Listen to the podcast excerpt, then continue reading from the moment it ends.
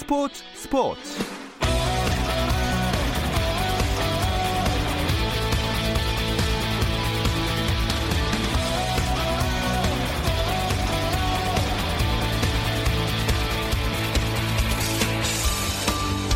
스포츠가 있는 저녁 어떠신가요? 아나운서 김종현입니다. 오늘 하루 스포츠계를 돌아보는 스포츠 타임라인으로 김종현의 스포츠 스포츠 출발합니다.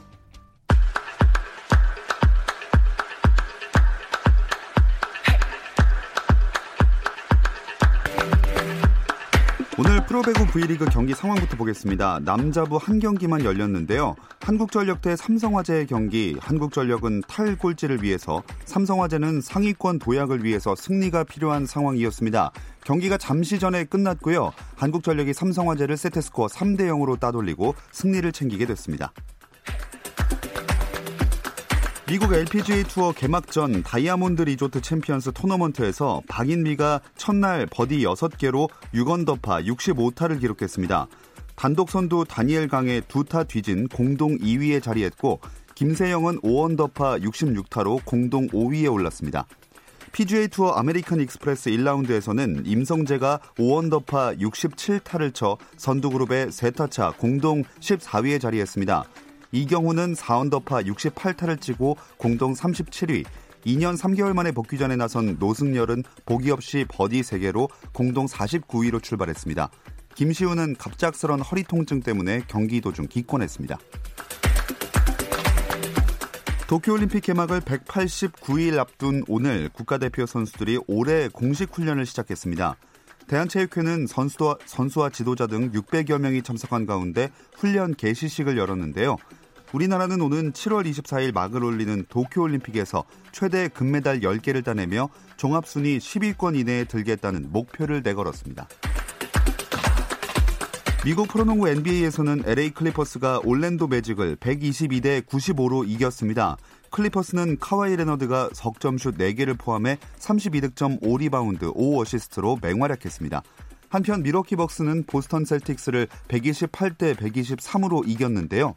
아데토쿤보는 32득점 17리바운드 7어시스트를 기록하면서 밀워키의 5연승을 도왔습니다.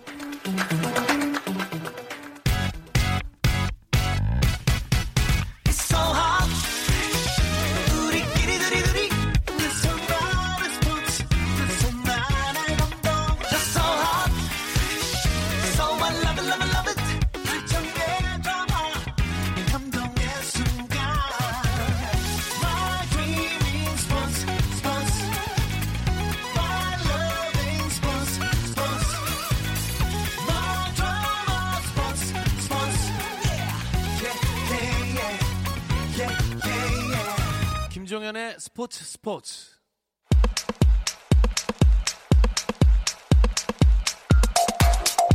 국내 축구 이야기 축구장 가는 길 시작하겠습니다. 함께할 두 분 소개해 드릴게요. 월간 축구 전문지 포포트의 배진경 기자, 류청 축구 전문 기자와 함께합니다. 안녕하세요. 안녕하세요.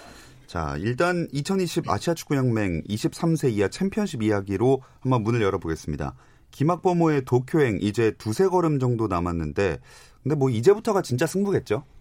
그렇죠. 뭐 지금 조 1위로 8강에 진출을 했는데 어 15일 우즈베키스탄을 상대로 조별리그 마지막 경기를 치르면서 어그 아, 조별리그 마지막 경기에서 그 군에 막 입대를 한 우리 이병 오세훈 선수가 아 이병이군요. 네, 그렇죠. 두 골을 터트리면서 2대 1로 승리를 했고요. 아, 죄송합니다. 제가 지금 감기가 걸려가지고 아. 목소리가 좀 그래요. 아. 죄송합니다. 들으시는 네, 분들께. 양해해 주시기 바라겠습니다. 네. 어, 말씀하신 대로 이제는 앞으로는 녹다운 스테이지거든요.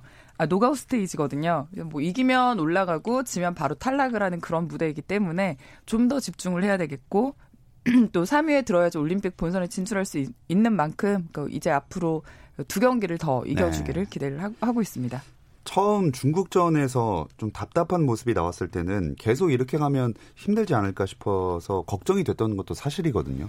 네, 일단 결과적으로는 김학범 감독의 팀을 걱정하는 게 뭐 아무런 의미가 없다는 게 나왔고요. 뭐 김학범 감독이 이끄는 대표팀은 특히 이런 조별리그라든가 네. 뭐 토너먼트라든가 가면 갈수록 잘하고 있다고 제가 저번 주에 나와서 얘기를 했는데 그렇죠. 실제로도 사실 중국보다 우즈베키스탄과 이란이 문제였기 때문에 중국전에 그 후반 추가 시간의 골이 좀 문제가 됐었거든요. 뭐 이렇게 중국 또 압도하지 못하는데 이란과 우즈베가 어떻게 음. 이길까 했는데 어 사실은 조금 편안하게 물론 스코어는 둘 다 2대 1이지만 예. 조금 더 편안하게 이기면서 3전 3승으로 조 1위로 가볍게 8강에 올랐습니다. 네. 조별리그 3전 전승을 했는데 대회 개막전만 해도 사실 죽음의 조다 이런 이야기를 했었거든요. 죽음의 조이긴 한데 사실 대한민국은 앞으로 계속해서 뭐 어떤 팀에 들어가든 그 비슷한 어떤 그 전망을 받게 될 것 같고요. 그런 어떤 그 어, 불리한 얘기들 또 어려운 부분들을 충분히 좀 극복할 수 있는 힘들을 가져야 되는 게 이제 대한민국 대표팀에 주어진 과제인 것 같고요. 뭐 하지만 그 우리 김학범 감독이 선수 필- 그러니까 골키퍼를 제외한 필드의 모든 선수들을 다 기용을 하는 그 네. 용인수를 좀 활용을 했고요. 1차전, 2차전, 3차전에 그 모든 선수들이 다 어, 출전을 하고 출전을 했는데 1차전과 비교해서 2차전 멤버가 7명이 바뀌고 2차전과 비교해서 3차전 멤버가 6명이 바뀌었습니다. 네. 뭐, 뭐, 두 번, 세 번 이렇게 출전을 해도 그 선수 조합이 계속해서 달라졌기 때문에 뭐, 굉장히 좀 그 감독 입장에서는, 어, 충분히 그 활용을 한 어떤 음. 상황이 됐고 상대 입장에서는 굉장히 좀, 좀 약간 당황스러울 것 같아요. 이 팀을 어떻게 분석해야 아. 될지에 대해서. 네. 네, 변화도 많았지만 3전 전승이 또 유일한 이번 대회에서 나온 조별 예선 결과였습니다. 류청 축구 전문 기자 어떤 점을 칭찬해 주고 싶으세요? 저도 그 선수를 많이 바꾸고 승리한 점을 좀 칭찬해 주고 싶고요. 사실 그 중국전이 끝나고 선수들도 걱정이 좀 됐었을 것 같아요. 왜냐하면 중국을 상대로도 압도하지 못했는데 사실 이란은 항상 우리가 좀 어려워하는 팀이고 우즈베키스탄은 지난 대회 우승팀이었기 때문에 네. 선수들도 아 이러다가 8강도 못 가고 떨어지는 것 아닌가 이런 아쉬움이 좀 있었을 텐데 두려움이 그걸 모두 깨부쉈다는 것이 좀 중요하고 사실은 2차전과 3차전에는 선수들이 매우 여유가 있었어요. 예. 물론 한 골씩 내주면서 뭐 수비적인 부분에서 아쉬움이 없었다고 말할 수는 없지만 다만 선수들이 골을 상당히 쉽게 넣었다는 거 그리고 체력을 비축했다는 점 이런 점을 좀 주목하고 싶습니다. 자, 그럼 다음으로 선수들 개개인의 활약은 어떻게 보셨어요? 음, 저는 사실 그런 생각이 들더라고요. 그 뭔가 개개인에 대해서 평가하기에는 출전 시간이 충분히 우리가 뭔가 음. 잘못된 점을 짚기에는 부족한 시간이었다고 생각이 들, 들고 하지만 이 선수들이 나와서 굉장히 고른 활약을 보였던 거에는 저는 좀 굉장히 긍정적으로 보고 있거든요. 거기에는 우리 그 K리그에서 충분히 활약을 하고 있는 선수들의 힘이 굉장히 크다라는 생각이 좀 들었습니다. 음. 자, 그리고 아까도 잠깐 이야기 나왔지만 우리 이병 오세훈 선수가 1차전에서 살짝 부진해서 걱정을 했는데 우즈베키스탄전을 통해서 자신감을 많이 회복했을 것 같다는 생각이 들어요. 네, 일단 우즈베키스탄전에서 두 골을 넣었는데 첫 골이 그 정상적인 골이 아니라 그렇죠. 뭐 머리로 받아 넣거나 가슴으로 넣거나 뭐 발로 밀어 넣은 게 아니라 아, 기사에서 뭐 광배근으로 넣었다. 아, 뭐 이런 예. 얘기가 나올 정도로 조금은 수줍게 넣었습니다. 사실 정승원 선수가 자신의 골인 줄 알고 아, 세레머니까지 했는데 그렇죠. VAR 거쳐서 오세훈 선수의 골로 공식적으로 정정이 됐고요. 사실 이제 후반전에 넣었던 골은 오세훈 선수가 가진 장점을 모두 보여줬던 것 같아요. 음. 그 수비를 등지면서 돌아서서 지체 없이 넘어지면서 왼발 슛을 때렸는데 그게 이제 골키퍼가 손 쓸 틈도 없이 왼쪽 골문 지- 구석으로 들어갔고요. 오세훈 선수가 이제 골을 넣고 아, 조금 안도하면서 세레모니를 하려고 하는데 선수들은 이제 좀 이렇게 아, 좀 진정해 달라. 어, 이런 얘기를 했고 네. 스스로 한번 이 가슴을 쓰, 쓰다 쓸어 내린 다음에 아, 경례 세레모니를 했거든요. 예. 근데 제가 봤을 때 아까 이병이라고 하셨는데 이병이 아니라 지금 훈련병이 아닌가. 아. 왜냐면 훈련소에서 나왔기 때문에 아. 직 계급이 없는 상태가 아닌가. 아. 다만 이 경례를 제대로 했고 아, 아마 작, 작대기도 없군요. 그렇습니다. 예. 아마 제가 보기엔 이번 대회 아. 최저 연봉자가 아닌가. 그런데 이제 두 골이나 넣었으니까 좀 마음이 편안해졌을 것 같아요. 네, 아우, 오세훈 선수 참 장한 일을 했습니다. 또 그날이 생일이었다고 알고 있는데 네. 네, 도움도 하나 받고 또 스스로 해결도 하고 멋진 모습을 보여줬고요. 근데 우즈벡전에서 였나요? 맞나요? 그 동점골 허용하는 장면에서 골키퍼 송범근 선수 움직임이 약간 아쉬웠다는 얘기도 있어요. 뭐 사실 상대 헤딩 슛의 궤적을 보면은 반응하기가 조금 애매했다 뭐 이런 얘기는 예. 있는데 사실 골키퍼라면 아마 그냥 이렇게 골문 밖으로 나갈 거라고 기- 생각을 했던 것 그렇죠. 같아요. 그런데 네. 골키퍼라면 그 볼의 궤적을 끝까지 좀 주시를 하고 또 언제든지 좀 뻗을 수 있는 그러한 자세가 되어야 되지 않나라는 아쉬움인 것 같고요. 하지만 송범근 선수는 그 2018년 아시안 게임 금메달 주역이기도 하고요.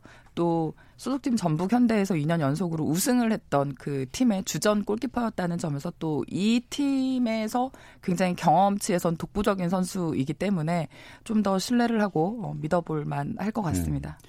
자, 뭐 경험치를 또 쌓았다 하나 더 이렇게 생각해도 좋을 것 같고요. 하지만 이젠 토너먼트기 때문에 한 번의 실수가 바로 탈락일 수가 있어서 앞으로는 안 나오길 바라보겠습니다. 또 어떤 점들을 보완해야 이 토너먼트에서 상승세를 이어갈 수 있을까요? 어, 일단 토너먼트에서는 공을 좀 잘 지켜야 될 것 같아요. 김학곤 감독이 이번에 이제 공격 선수를 많이 뽑고 수비 선수를 대거 뽑으면서 중원이 조금 부족한 것 아니냐. 게다가 백승호도 못 오고 이강인도 못 왔기 때문에 뭐 창의적인 부분을 조금 걱정을 했었거든요. 근데 토너먼트라고 하면 이런 부분보다는 경기 운영을 좀 잘 해야 되는데 아, 이런 부분에서 좀 아쉬움이 있었던 것 같아요. 사실 중국전에도 어, 중국을 항상 우리가 잘 이겨왔었는데 사실 중국에게 역습이나 위험한 장면을 많이 내주면서 사실은 실점하지 않았지만 실점 위기까지 갔었거든요. 네. 그런데 어쨌든 우리가 8강에서 만날 요르단도 사실 한국을 몰아붙이기보다는 역습을 해서 흔들려는 작전을 쓰고 나올 건데 중원 선수들이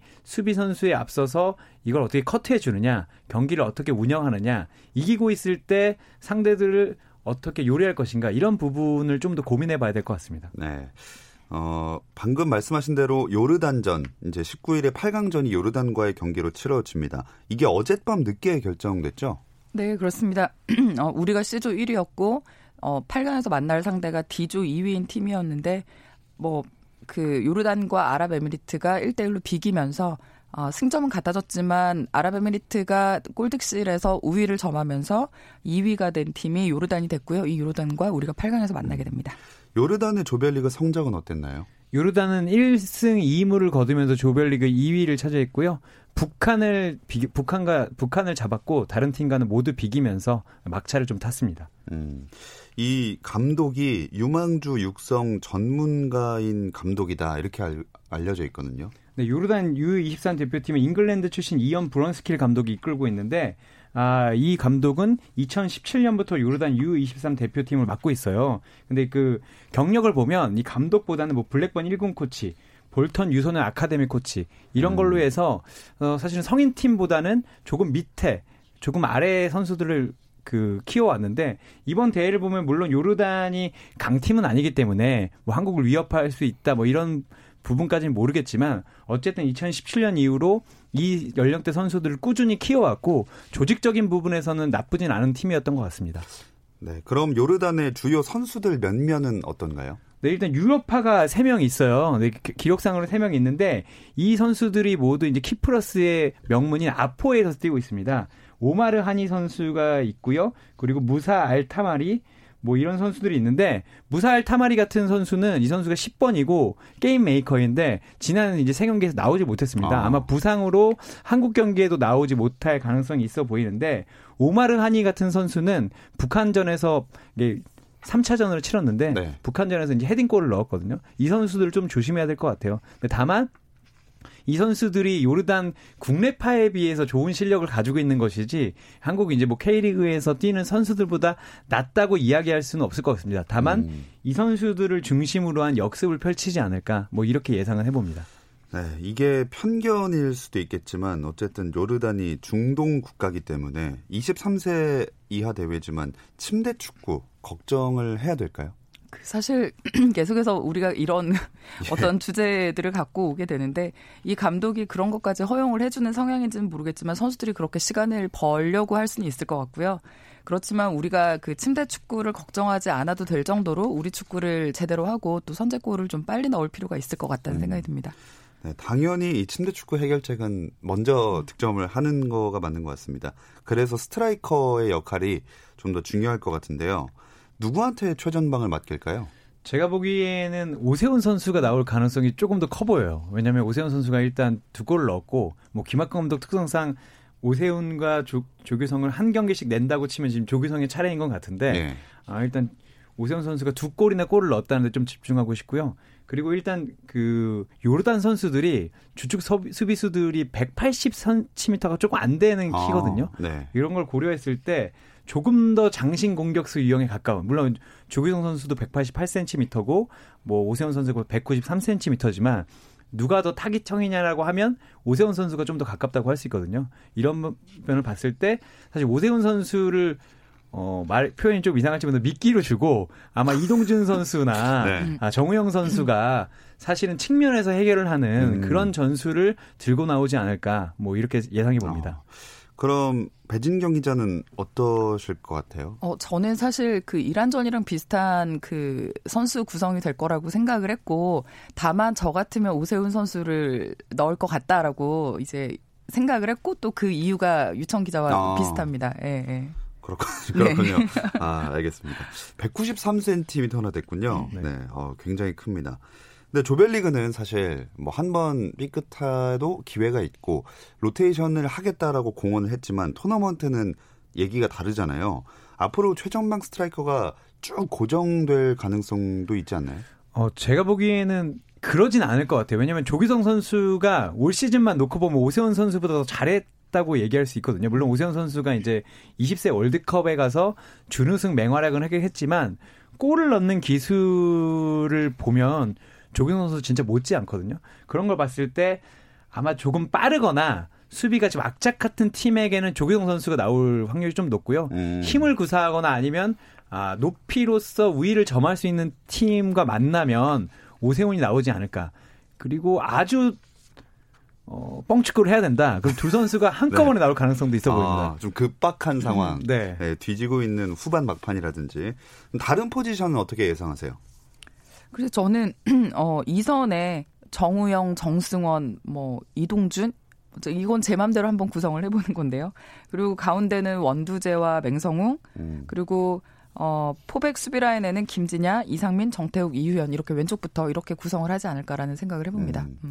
류청 기자도 비슷하신가요? 저도 비슷한데 저는 중원의 한 자리가 맹성 선수도 물론 잘했지만 그 1차전에 이동준 선수에게 패스를 넣어줬던 김진규. 예, 부산 아, 부산에 같이 뛰고 있는 네. 김준규 선수도 상당히 좋을 것 음. 같아요. 왜냐하면 이제 김준규 선수는 중앙을 지금 보고 있지만 한 자리 올라가도 될 정도로 공격적으로는 좋거든요. 네. 근데 김막범 감독 특성상 아예 공격적으로 나온다고 했을 때는 이런 조합도 상당히 음. 괜찮을 것 같습니다. 이거는 갑자기 제가 생각난 질문인데 두 분도 모르실 것 같은데 오세훈 선수가 훈련병이잖아요. 네. 그럼 이거 끝나서 만약에 결승까지 가고 우승하고 그러면 기간이 좀 있는데 그럼 훈련 기간이 지나서 훈련을 더 안 받나요? 아니면 다시 남은 걸 받나요? 저는 안 받을 거예요. 왜냐면 입소를 안 했으면 그게 이제 입대가 알아 미뤄지는데 이 선수는 분명히 이제 기수가 이시 들어갔는데 네. 그 기수에서 어, 이 국가적인 행사 때문에 나왔기 때문에 아마 다른 훈련병들과는 다르게 기수 열흘 아닙니까? 네, 아마 들어가지 않을까. 근데 어. 보충 훈련을 받을 수는 있을 것 아, 같아요. 근데 그렇지만 다시 훈련소로 바로 들어가지는 않을 것 같습니다. 네. 물론 이제 국방부에 문의를 좀 해봐야 되는데 갑자기 드는 생각이라. 과거에 월드컵 대표도 그런 전례가 있었던 아, 것 예, 같아요. 예. 예. 그렇군요. 어, 어쨌든 최대한 늦게 갈 수 있기를, 즉, 그, 우승할 수 있기를 바라겠습니다. 어, 스코어 예상도 해봐야겠죠. 이 이야기는 잠시 쉬었다 와서 나눠볼게요.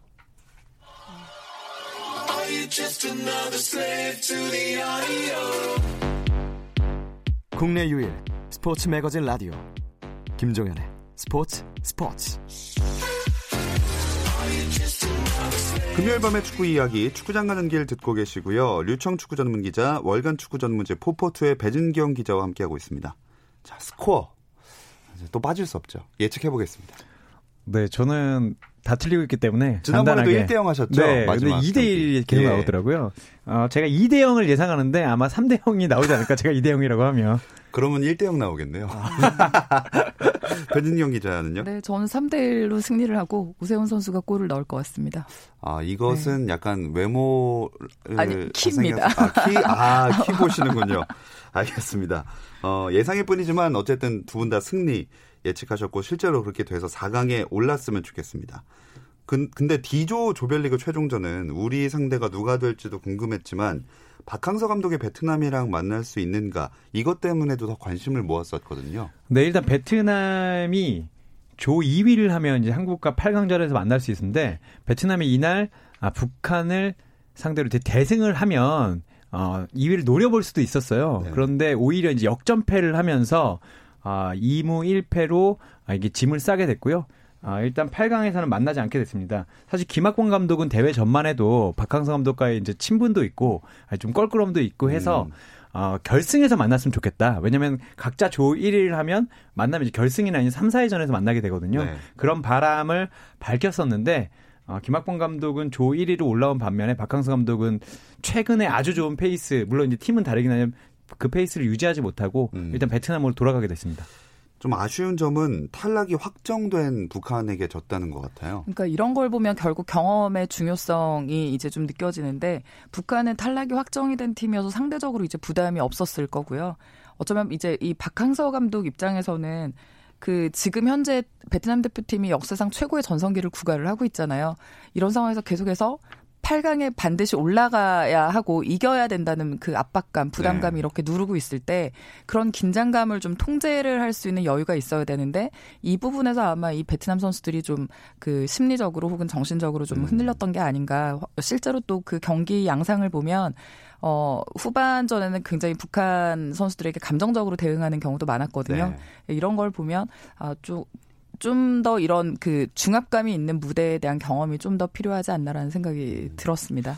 참 베트남 국민들이 2년 전을 생각해 보면 올림픽에 대한 꿈을 꾸는 것도 무리는 아니었던 것 같아요. 네, 무리는 아니었는데 어 사실 올림픽이 이렇게 말하면 조금 이상하지만 월드컵이나 아시안컵보다 나가기가 더 어려운 무대예요. 항상 이제 이 장수가 제한돼 있고 네. 어 이번 대회에서는 심지어 어세 장밖에 안 걸려 있었거든요. 그러면 네. 이제 여덟 팀 중에 이제 3위를 해야 되는 건데 최소 그런 거 봤을 때 이제 호주도 있고 한국도 있고 중국도 있고 뭐, 요, 뭐 이란도 있고 사우디도 있고 이런 걸 보면 사실 아시안컵의 조별리그에 나가는 것보다 아, 월드컵 그러니까 올림픽에 나가는 게 더 어렵기 때문에 음. 아, 쉽지는 않았던 것 같습니다. 네, 잘 나가던 박항서의 뭐 브레이크가 한 번 걸렸다 볼 수 있겠습니다. 실패라고까지 할 수는 없겠지만 박항서 감독이나 베트남 선수들도 많이 배우고 또 체감했을 것 같다는 생각은 들어요. 예.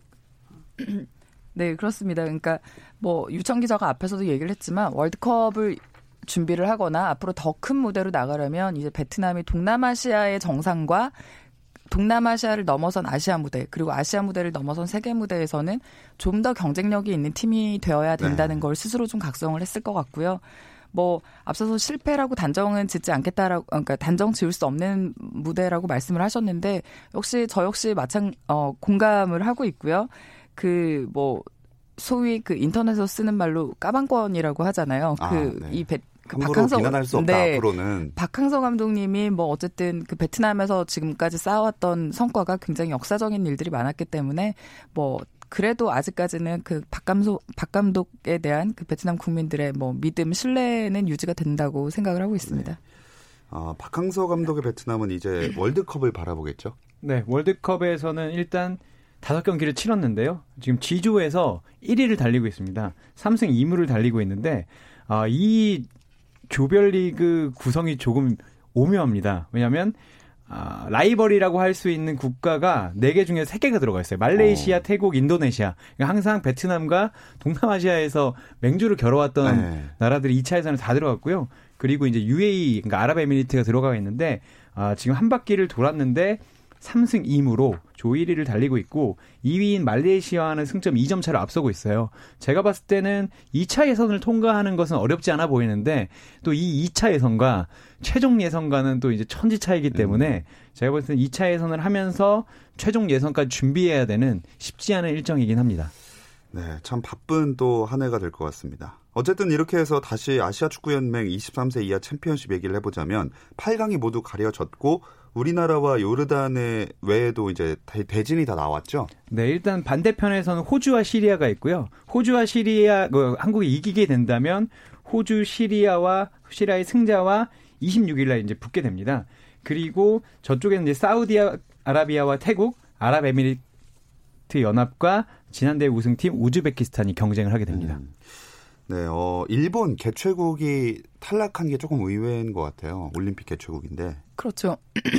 그 내심 자국에서 열리는 올림픽이기 때문에 금메달까지 노리고 있는 그런 그렇게 생각을 하면서 준비를 해온 팀인데 글쎄 뭐 자동으로 진출하게 된 게 오히려 독이 됐을지 이번 대회에서는 어 1무 2패로 조 최하위에 머무는 부진 끝에 탈락을 했고 이 때문에 이제 자국에서도 좀 비난 여론이 높은 것으로 알고 있는데 뭐 큰 대회전에 이렇게 부진을 겪으면 오히려 이제 또 팀이 각성을 해서 준비하고 집중을 하는 그런 계기가 되기도 하더라고요. 네. 아무래도 일본에서 자기 어 자국에서 열리는 올림픽이기 때문에 좀 더 집중할 수 있는 시간들이 앞으로 음. 만들어 나가지 않을까 생각이 됩니다. 네. 그래도 일본은 뭐 개최국이니까 자동 진출이지만 중국은 올림픽 행이 좌절됐습니다. 히딩크 감독이 있었어도 그랬을까요? 제가 보기엔 히딩크 감독도 중국 대표팀 그것도 이제 U23 대표팀을 데리고 아, 물론 8강은 갈 수 있었겠지만 네. 아, 올림픽을 가기에는 좀 무리라고 좀 보여지고요. 어. 왜냐하면 이제 중국이 지금 뭐 중국 슈퍼리그에서 이제 정말 천문학적인 돈을 굴리고 있지만 선수를 키워내는 데는 상당히 좀 실패를 하고 있어요. 그리고 선수들이 어렸을 때부터 높은 연봉을 받기 때문에 이 선수들이 대표팀에 왔을 때 어떻게 동기부여를 할 것인가 이런 부분에 상당히 문제를 일으켰는데 헝그리 정신이 없네요. 아 그것도 사실입니다. 사실 네, 그 아. 정말 그 중국 선수들의 이제 부모가 네. 프로가 될 때까지는 정말 좋아했다가 이게 돈을 많이 벌고 난 이후부터는 통제가 안 되기 때문에 아. 이게 문제라고 얘기할 정도로 어쨌든 간에 그 동기부여가 쉽지 네. 않거든요. 히닝크 감독도 사실 초반에는 일을 좀 잡는 듯 했지만 결국 경질당한 걸 보면 아, 한국 대표팀은 잡아도 중국 U23 대표팀을 음. 잡기가 쉽지 않다. 이런 게 좀 증명이 된 것 같습니다. 네, 또 그런 게 결과로 드러난 겨, 그 대회였던 것 같습니다. 다음으로는 여자 대표팀 차례가 돌아오는데 소집 훈련하고 있다고요. 네, 지금 제주도 서귀포에서 소집해서 훈련을 하고 있고요. 9일부터 시작해서 20일까지 어, 최종 예선 대비 훈련에 돌입을 한 상황입니다. 뭐 최종 예선은 다음 달 3일부터 이제 그 제주 월드컵 경기장에서 열리는데 우리나라는 A조에서 베트남 미얀마와 함께 속해 있고요. 어, 이 팀들과 다음 달에 차례로 경기를 치르게 됩니다. 네, 마지막으로 대표팀 얘기만 했으니까 K리그 전지훈련 일정에 돌입하고 있는데 그동안 나온 이 오피셜 정리 좀 해볼까요? 네, 이번 주에 오피셜이 많았습니다. 이제 대구의 베테랑 수비수 한희훈 선수가 이제 광주로 갔고요. 아, 수원 FC에 뛰는 김병오 선수는 부산으로 갔습니다. 그리고 아산은 첫 외국인 선수 오스트리아 출신의 아르민 무야키치 선수를 영입했고요. 어, 서울에 있던 윤승원 선수는 아, 자신을 키워준 은사인 황선홍 감독이 기다리는 대전으로 네. 갔습니다. 그리고 전북에서 뛰던 임선영 선수가 성남으로 갔고요. 전북은 또 남아공 대표인 라스 벨트비크 선수를 영입했습니다. 경남이 좀 눈에 띄는데 아, 측면에서 빠르게 활약하는 황일수 선수와 네개바 선수를 다시 영입하면서 아, 이 일부로 올라갈 준비를 마쳤습니다. 네, 이 이야기를 끝으로 축구장 가는 길 마무리하겠습니다. 배진경 기자, 류청 기자, 고맙습니다. 감사합니다. 감사합니다. 주말에는 9시 20분부터 함께 하실 수 있고요. 저는 월요일 8시 30분에 다시 돌아오겠습니다. 김종현의 스포츠 스포츠.